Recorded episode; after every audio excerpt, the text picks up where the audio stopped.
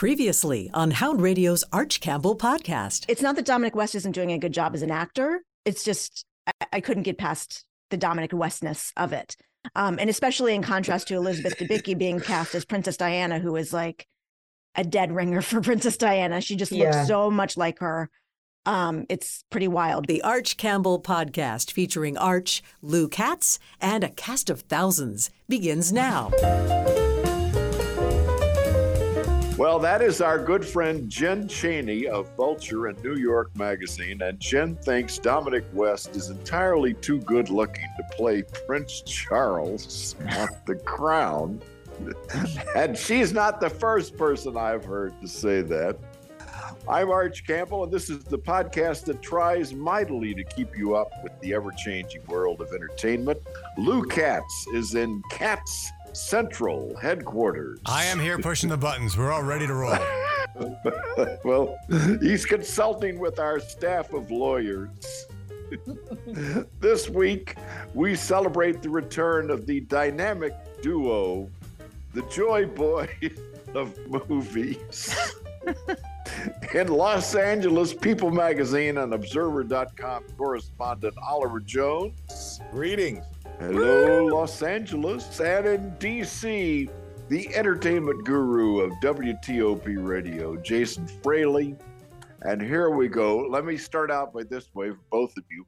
Are you watching The Crown and what do you think? Or is that just an old guy's show and that's why I'm watching? Well, I, I'm- I'm going to reserve judgment on that. uh, um, I, I mean, I think there's all sorts of So- uh, young, vibrant people watching The Crown right now, and you can consider themselves among their legion. No, I'm not watching that one, but I am watching lots of good TV right now. I know I'm not normally caught up on television, but oh, last night I watched uh, the the first episode, the premiere of a new uh, series, uh, Fleishman is in Trouble. On, yeah, I uh, hear about that. on What do you think? On on Hulu. Oh, I just thought it was terrific. You've reached Rachel Fleishman.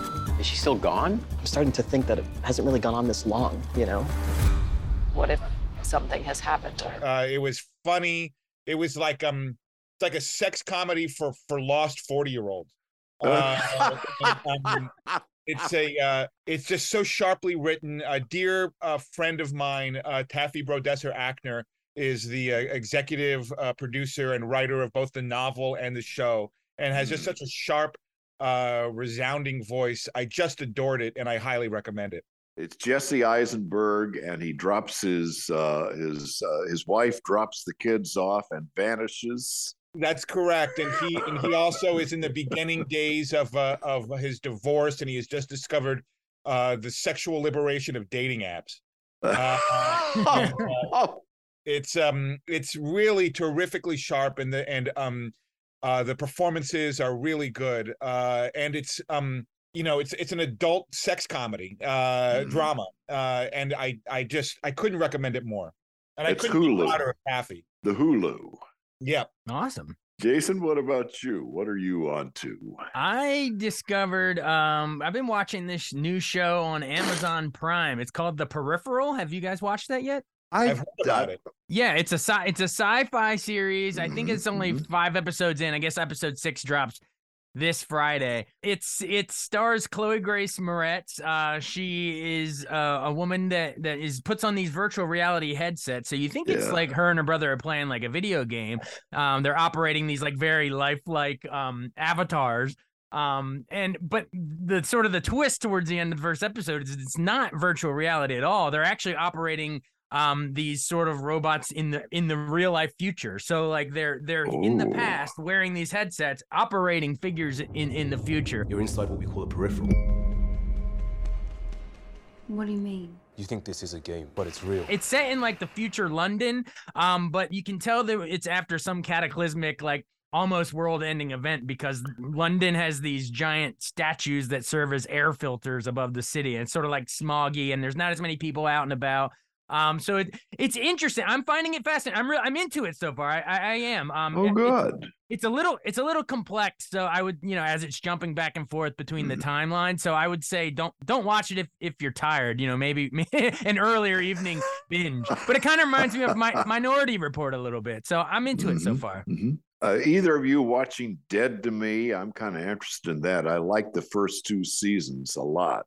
Haven't caught that one. No, I haven't. But I want to hear what you think of Dead to Me and and The Crown Arch. Let, yeah, what did I've- you think I've- of the Crown Art? Should we bother to watch it? Uh, this is the fifth season of The Crown, and uh, this season is the 90s. So uh, Prince Charles and Diana are uh, getting their divorce, and Diana gives her interviews. And Diana, you know, is Elizabeth Debicki, Mhm. the uh, very attractive, uh, I think she's Australian uh, actress who um, was in The Night Manager and some other things. And everyone thinks she looks a lot like Diana. And, you know, I'm a voyeur. you know, you you just you have to be voyeuristic to watch this stuff because they're replaying. You know, she gives her interview to Andrew Morton, and then the Queen comes in and says, "Well, why did you do that?" then, then she gets interviewed by Martin Bashir. I like The Crown because you learn a lot of things that I didn't know. Uh, in earlier seasons, I didn't know that print that Philip was Greek royalty, and that his mother was uh, somewhat manic depressive, and uh, and that uh, in this season you learn that the uh, royals were related to the Romanovs, who Right. were assassinated, um, you know, uh, in the uh, 1917 um, revolution. And you also uh, find out that you know that Prince Charles. You you find out what that what he was doing before he went to star in The Wire. You know, Dom- Dominic West. all right. yes. But wait, seriously though, Arch, what? How do you make? How do you compare this Princess Diana performance to you know the one that we know you loved in Spencer? Oh my gosh! Don't make him bring it up again. He hated that movie so much. they make her into a complete twit and Uh-huh. uh, i kind of don't like that and they they throw together some scenes of her and charles discussing their relationship and oh why did we do this that i that i didn't believe for a minute there is uh, a wonderful thread with the uh, fayed family and how they come to know Diana and how Dodi and Diana get together. And they remind us that Dodi Fayed uh, put up the money for Chariots of Fire, That's Mm. right. that he was quite a film producer. So I'm mixed on it. I'm mixed. I like some of it. A lot of it doesn't ring true. Uh, it's gossip and it's voyeuristic. Well, Lou, if you don't have Arch uh, saying "I'm a voyeur" as part of the intro to this show, uh, I'm going to be extremely disappointed. It's got to be one of the best sound bites I've heard in a while. and and the Chariots of Fire uh, theme music underneath Yes. now. Apparently, I- you've got I- plenty of material. I'm, I'm saving that for the for the blooper uh, reel there. are, are you watching The Crown at the in the cat's uh, household, Louis? It's so funny, Arch, that you mentioned that because we just watched it last night and I slept through about half of it. Uh, there you go. There's a review for you. That's my that's my review. I have to say, listening to you describe it, Arch, you know, I used to work at People Magazine, and just hearing you Right. describe it is kind of giving me PTSD to my time at People Magazine. I was like, they had to pay me a lot to care about that stuff, right? I mean, uh, they really had to pay a premium for me to to give, you know, uh, my attention over to the royal family uh, that we divided ourselves from a long time ago. And now, for some reason, you're pushing me back and you're telling me I should do it for free, and I'm not sure why I would do that. Uh, it's beautifully produced, and Okay. you know, and it's it's good content. Uh, even though I think this is probably the weakest season so far. So there you are. I'm mixed on it, but I watched it, and uh, we cleared our week. Every night we'd watch two hours worth. We went through ten episodes over five nights, and Very good. and we're happy. But uh, Dominic West really is entirely too good looking to play Prince Charles. I told this story last week. Maybe you two know it. There's a local piece of gossip that uh, Prince Charles came to Washington and was interviewed on Channel 7. And the owners of Channel 7, the Allbrittons, also owned the Riggs Bank. So they had a relationship with the royal family and with the Bank of England. And the Channel 7 photographer took a cutaway of the prince that showed his bald spot. and comedy ensued. I think people were lashed and fired, and uh, there was much gnashing of teeth over that. It's kind of a I don't know how much of it is true, but it's it's one of those good local TV stories. Now, did you well, get you in know, trouble back then for not booking that interview, Arch? Why well, you know, you get now you can wear a, you can wear a crown to cover up the bald spot. Yeah. Uh, so that's it. So what else do we got? What are you What are you watching uh, at the movies? On the movie side, um, well, first of all, um, I know we, we went into it last week, so I won't kill too much time with it. But um, I finally watched All Quiet on the Western Front. Um, uh, I know, I'll, mm, and, I, and I think it's as good as as Oliver was saying. I mean, it's oh good it's that um, and and I love the original 1930, the first sound film to win Best Picture. We mentioned that last time, but um, it really, I thought it was just like brilliantly directed the way it juxtaposes um the you know the quiet nature the natural world the you know the treetops and then boom we're, and then abruptly cuts down into the bloody trench warfare just that reminder that you know war is how do you say like mankind's worst addiction man we we still haven't learned that lesson with the war no. in ukraine it's interesting uh, paul schrader the great uh, director and writer argues that all war movies are pro-war uh, just by mm. nature of being. But but even he conceded that that film was as close as you can get to an anti-war war film. Oh, and uh, yeah. where where is it? Who's carrying it? Um, Netflix. it was in theater at Netflix too, but oh, I, it's didn't Netflix. they also put it in theaters, or is it just? Yes, they opened it in yeah. theaters for a couple of weeks, and now they pulled it yeah. from theaters and it's on streaming. Yeah, mm. right. Great. I also, speaking of Netflix, I watched another movie that that dropped. It was straight to Netflix. That's called The Wonder it's it's based on a novel by Emma Donoghue who who wrote Room, the the source novel of Room that Brie Larson. I love that movie. That was great. Um, this one is set during the Great Irish Famine of the 1840s, and um, it's it's Florence Pugh who was so good in Little Women and Midsummer and all that. Um, this time she's this nurse who's called to monitor a, a young girl who supposedly hasn't eaten in in four months, oh, right. and all of the religious um, you know, leaders and family and everything in in that small village are think it's some miracle and they're amazed. Anna is in danger. She's an actress. She's chosen. Are you feeling well in yourself, Anna? Very well, Father.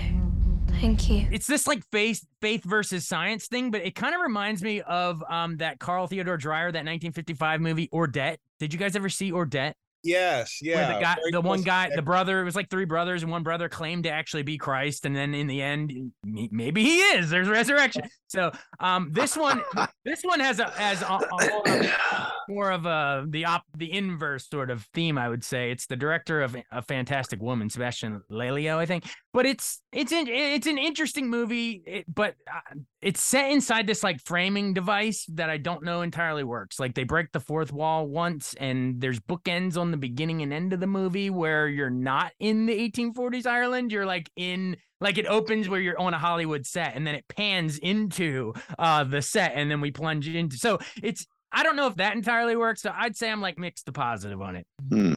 Have Have either of you guys seen the Fabelmans yet? No, I'm dying to. I'm yeah. I'm gonna see it Thanksgiving Day. oh, that's that, a good that brings movie. up the Thanksgiving season, and I think the Fabelmans is the one film everyone will want to see at Thanksgiving. Uh, so the first couple of questions: Do we still have a Thanksgiving movie season? Is there still well, a holiday I mean, I think movie you just, season? You just hit it on on the head. I mean, that's a that that's a movie kind of about the idea of families and movies and and oh. and the stories that we tell. So uh, I think it, it captures it pretty well. Plus, uh, the the mother uh, played by um, Michelle Williams. Um, yeah. She's a concert pianist with lovely nails, so she hates to do dishes. So she only serves food on uh, paper plates with, uh, with paper um, uh, tablecloths. And when the family's done, she just picks up the whole tablecloth and throws it all in the trash. Is my Are there- suggestion are- that everyone do that over Thanksgiving? Uh, the, Are there mashed potato mountains on those paper plates? shaped like Devil's Tower? So wait, you have so you have seen it, Oliver? Oh yes, I saw it a while ago. You dismiss what he does. It's playful or imaginative. You could afford to be a little encouraging. I liked it. You know, I'm not sure that I, I loved it to the degree that some of my fellow critics, but I but I think that's um, you know, splitting hairs. I think it's a movie that's very much worth seeing. It's very involving. The ideas of it are are are, are fascinating, and certainly as someone you know like myself who who grew up you know in the in loving the movies and and feeling um a certain type of um you know escape and survival through uh understanding cinema uh you know uh it was it was very satisfying. Um and there are lots of there are lots of treats in it um including um uh david lynch playing um uh, john ford uh, which uh which caps the film. Um uh the movie um uh starts with um the greatest show on earth uh, the first movie Right.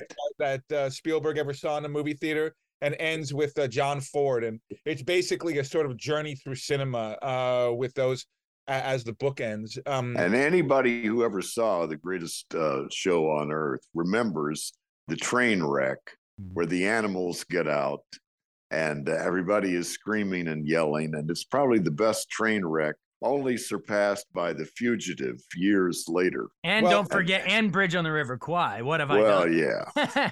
or Lawrence of Arabia. They did. They they. There's a bunch of good ones, I guess. But yeah, um, they actually just did. They were talking about Spielberg was talking about watching that train crash scene, um, on what, oh CBS Sunday Morning the I guess the Mm. other weekend, and um, he was. It sounds like The Fabelmans is like arguably his most personal movie, obviously because it's about his childhood. But it sound in, in the C- CBS Sunday Morning package, um, uh, it was a revelation to me um of i mean we all knew knew his parents were dealing you know going through divorce that's all over et etc but um i didn't know until i saw this news package that for years spielberg blamed his dad for the divorce but um no spoilers he actually in real life came to realize decades later that his mom might have been the one and the dad was covering for it Well, So, what's yeah. so interesting is, you know, I, I I am a, you know, I'm a child of divorce who grew up on Spielberg movies, and all of Spielberg movies have been about divorce. Yeah. Right. It's like the only, it's like the main theme that have run through all of his films.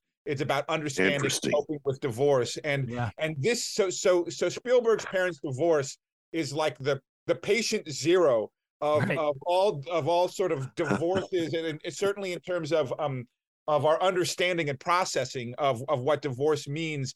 Uh, certainly for people my age and my generation, and and let's face it, I'm of the divorce generation where where where so many couples, you know, uh, um, uh, who had children around when I was born were were splitting up. And so I think in terms of um, you know, it's his most it's his most essential movie because it go it dives into the wreck of his, you know, central idea, uh, which is the dissolution of the family. For that reason alone, it's it's fascinating. Well, it played at Toronto and it played at several other other film festivals, and the movie arrives pretty much pre-reviewed. I mean, it's pretty much landing. This is this is a must-see movie. yeah I, I would agree with that assessment. Uh, and and also, you know, I know that there's been a lot of grumbling and griping about long movies uh this year but um Mhm. you know i have to say uh i really enjoy losing you know an afternoon or an evening into uh, uh the complete Yeah. world of a movie i i really don't mind it and and and there are some I, I think that there have been many movies this year that have earned their long uh, length time. And in fact, I, I saw one this week uh, that was three hours and 15 minutes called Babylon, uh, which Mm. we will be talking about. Uh, I, I'll save it for our Christmas special. Uh, but it's it's quite something. is that Damien? Is that Damien Cham- Chazelle?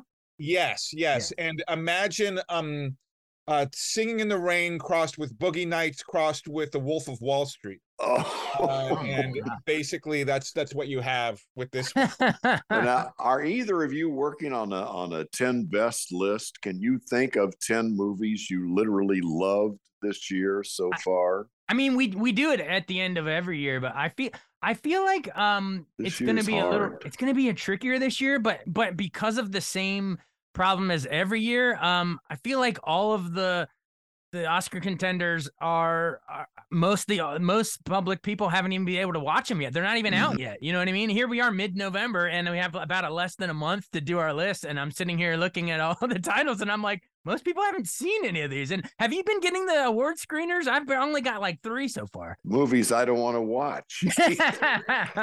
Well, Mine you might be a little more populist this year. We'll see, but My- I don't know. We'll, we'll see how much cramming I can do um, once we get them. But um, so the Fabelmans is definitely a must. How do you compare it to Empire of Light? Have you seen the Sam Mendes one? uh, I haven't Oliver? seen that one yet. No, Mhm. uh, but obviously, uh, you know, Bardo too. There's a lot of love Right. of cinema movies uh, coming out, and that's certainly one of the things that have been playing through uh, the fiction films this year. But I want to mention uh, what a stellar and very incredibly varied year it has been for documentaries, and the documentaries are going to get better and better as they go along. Um, right now at AFI Silver, there's um, a a movie called All That Breathes about um, uh, brothers in, in New Delhi, India, who have um, kind of dedicated their lives to to saving uh, a bird called the black kite. There, a, um, a meat-eating bird that is that is uh, falling from the skies from the uh, toxic air in uh, in uh, New Delhi, and it's a movie about nature and about um, our declining, you know, air that we breathe, and and and about how we, you know, how we're changed by that, and how and how we can change that. And it, it, I saw it at Sundance, and it was very very moving. Terrific score, great photography, uh, and uh, you guys have an opportunity to see it on a on a terrific screen. So that that's one uh, that might make my last list. But I, I think if it does, it uh, it won't be the only documentary. I found something that I'm going to, uh, in all uh, likelihood, put on my 10 best list.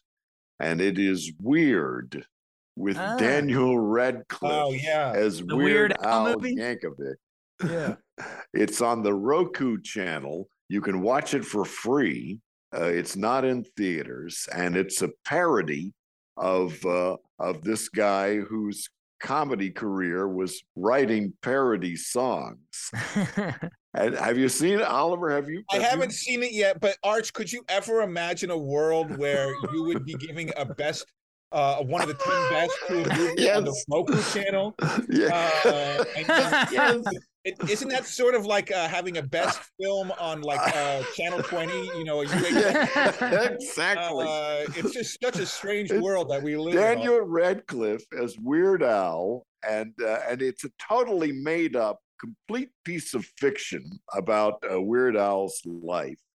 And the high point in the movie comes when he goes to a party hosted by Dr. Demento. And at the party, all of Weird Al's influences are there, including Salvador Dali, uh, Pee Wee Herman, uh, Wolfman Jack. Right. a few other people. There's an Oprah imitator, and Now- it, it's just and for Dan, you know, we think of little Harry Potter being so serious. It's so wild and out of control that I I just I highly recommend it to both of you. And it's on, you know, the Roku channel for free. I'm glad that they're having fun with it and not trying to do a straight, you know, biopic because, like you're saying, he's the master of parody, so Uh-huh, might as well uh-huh. have have a parody of it. Um, do you, do they um do they? I hope it's dedicated to to Coolio who just passed away because I thought um Amish Paradise was uh, you know the send up of Gangsta's Paradise. I grew up with that. and fun fact, in our fourth grade talent show, Weird Al inspired me us to write uh an environmental piece called Nature's Paradise. so I can't wait to see Weird. oh, you'll love it. Also, uh, Madonna shows up as his girlfriend. Do I know you? Madonna, I was wondering if you were going to do a parody of my song, Like a Virgin. I'm curious, is that song autobiographical? Yes. Except for the fact that I've had a lot of sex. the conclusion is just out of control. So uh, so I'm I'm a big fan of Weird. Now, Like a, doesn't that- like a surgeon. Patton Oswalt, your buddy, play Dr. Demento, uh, uh, Arch? No, it was Rainn Wilson. Oh, oh, that's right. Of course, even better. Uh, uh, Patton uh, plays himself. He's a uh, he's a heckler at a at a concert, and he's real good at heckling, as we know. Speaking of wi- wild movies like that, um, and crazy zany antics, there's another one I haven't watched, but we should mention that um, the the sequel to a a Christmas story comes on HBO Oh. Max this weekend, right? About and Peter Yes. Billings Peter Billingsley Yes. returns as adult Ralphie now, returns to that I'm house.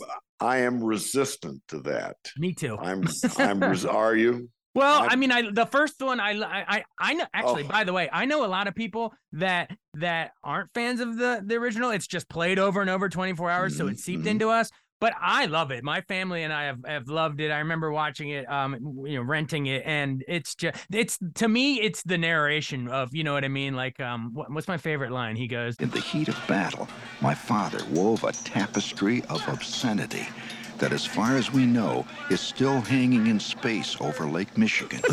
oh God! It was written by um, uh, a, a writer, uh, uh, Jean- late Jean night Shepherd. disc. Jean Yeah. Shepherd. Yeah. Jean She- and you know Jean Shepherd is no longer with us, Yeah. and uh, his his narration certainly makes uh, that film. I I have to say, a sequel to that movie is a hard pass. I don't know if this is going to surprise you, Arch, but I recall seeing that movie when it came out um, at the Tenleytown with my dad. "Oh And I can't quite recall why, but it just enraged him. He hated it so much.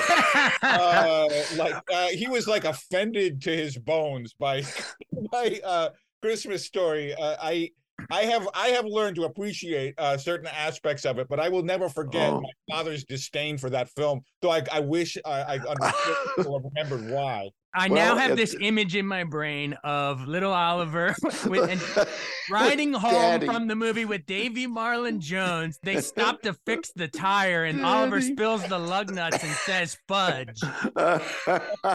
Only he didn't say fudge. Uh, Wait till I get you home. Yeah.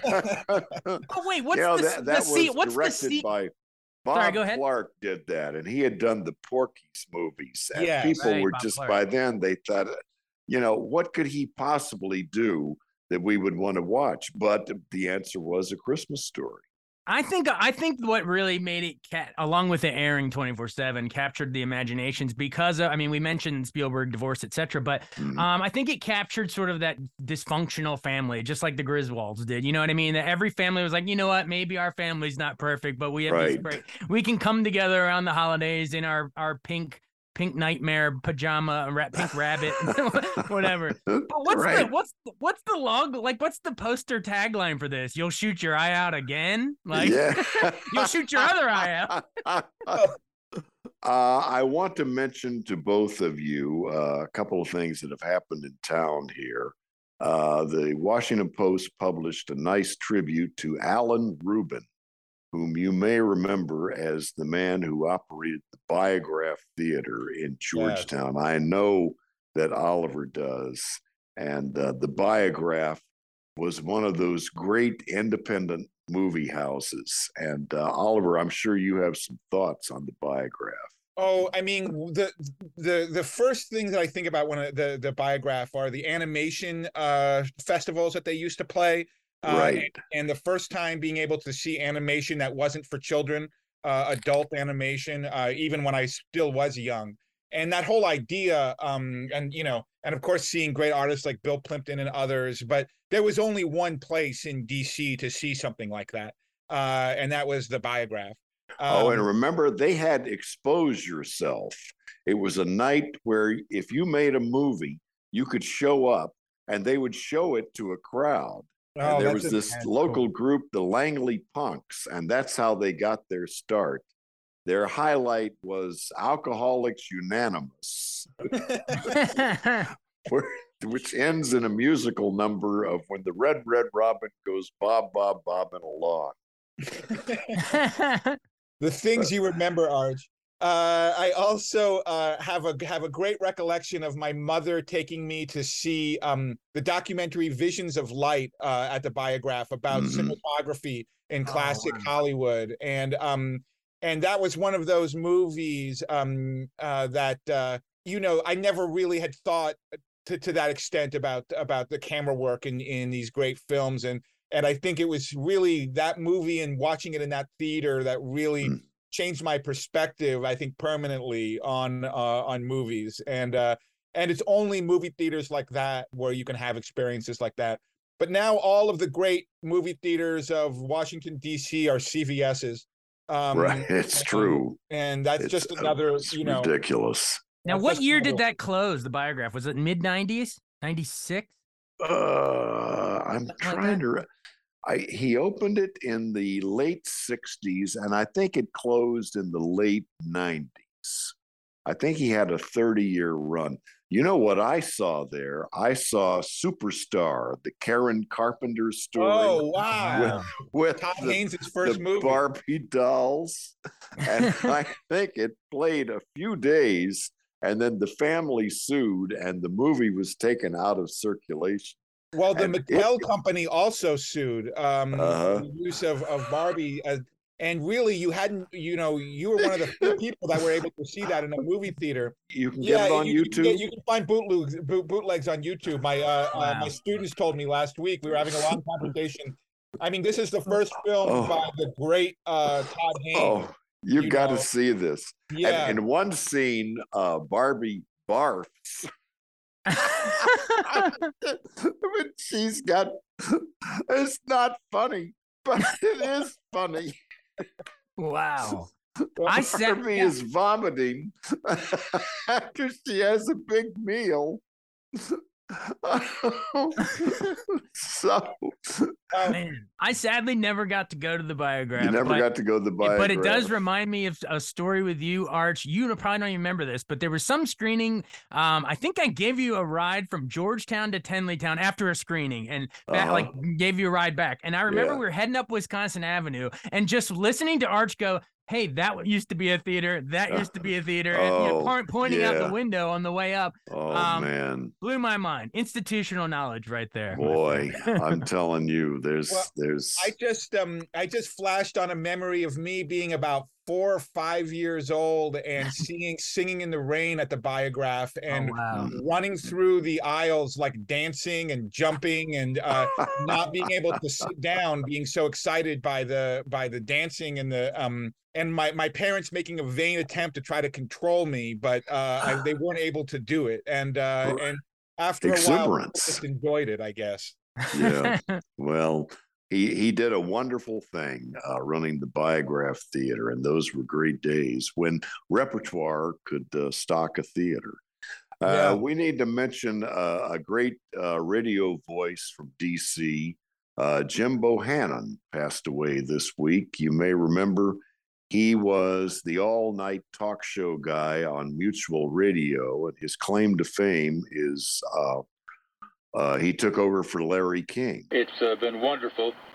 This outpouring of affection, I, I, I'm overwhelmed. I, I thank you so, uh, so very, very much. You've, uh, you've uh, truly honored me and uh, and humbled me, and I, I, I, I just can't thank all of you so very much for this wonderful blessing of a career I've had. Lou, you knew him. I did. Uh, I actually met him several times. And a, a really quick story I used to be a kid and I used to go by the World Building in Silver Spring on Georgia Avenue when WGAY was beautiful music.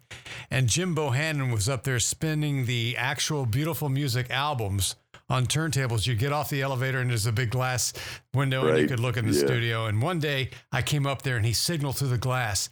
Come over here, and I about had a heart attack, and he gave me a tour. So that's my first Oh, chance that's of hanging out with uh, Jim Bohannon. He was he was a great guy. Wow. Yeah, and he actually anchored mornings at our ra- my radio station at WTOP for year. I think um for years, and um Quite a while.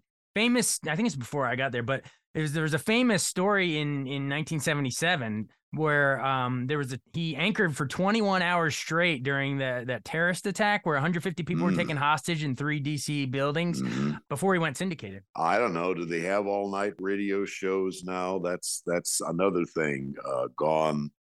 Uh, uh, another thing of the past. But I understand he worked uh, right up till the end. So uh, we celebrate Jim Bohannon. Well, what shall we recommend for this weekend?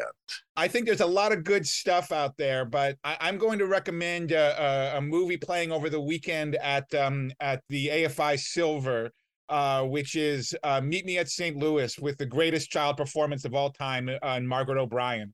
Uh, I like Mm. to end the Christmas season uh, in tears because that's how I know it's going to end. And you Uh, get all so- four seasons in that with the Vincent Minnelli, you know, Yeah. the title cards. yeah so i'm i'm jealous that i'm not uh, where you guys are and i'm I, I won't be able to see it this weekend but hopefully it's playing here somewhere Uh, does with the AFI? Does they have a theater in LA where they yes show? they do uh-huh we have so many great revival uh, uh options out here in los angeles it's really one of the best things about living here Well, cool. yeah. Jason, And what about you? I guess I'll um I'm I'll recommend uh the peripheral on Amazon uh Prime if you want a series. Um and Yeah. then I also want to real quick, I know we're in our final seconds. I want to wish a happy 80th birthday today as we record this to the great Martin Scorsese. As far back as I can remember, I always wanted to be a gangster. yeah Mm. Oh, bravo. Right? So many. Taxi driver, Raging Bull, Goodfellas. It goes on and on. But I think almost as important as all of that is the, you know, the uh, off-screen stuff he's done for film preservation and just being a, cin- a cinephile, teaching a generations to become cinephiles. So. i'm grateful Vertigo was one my of life. his that he saved. He's something well, well, and I'll throw in a plug for Weird, and Oh, it's yeah. always weird fun to talk with Oliver Jones of Observer.com and Jason Fraley of WTOP. Lou Katz, have a happy Thanksgiving.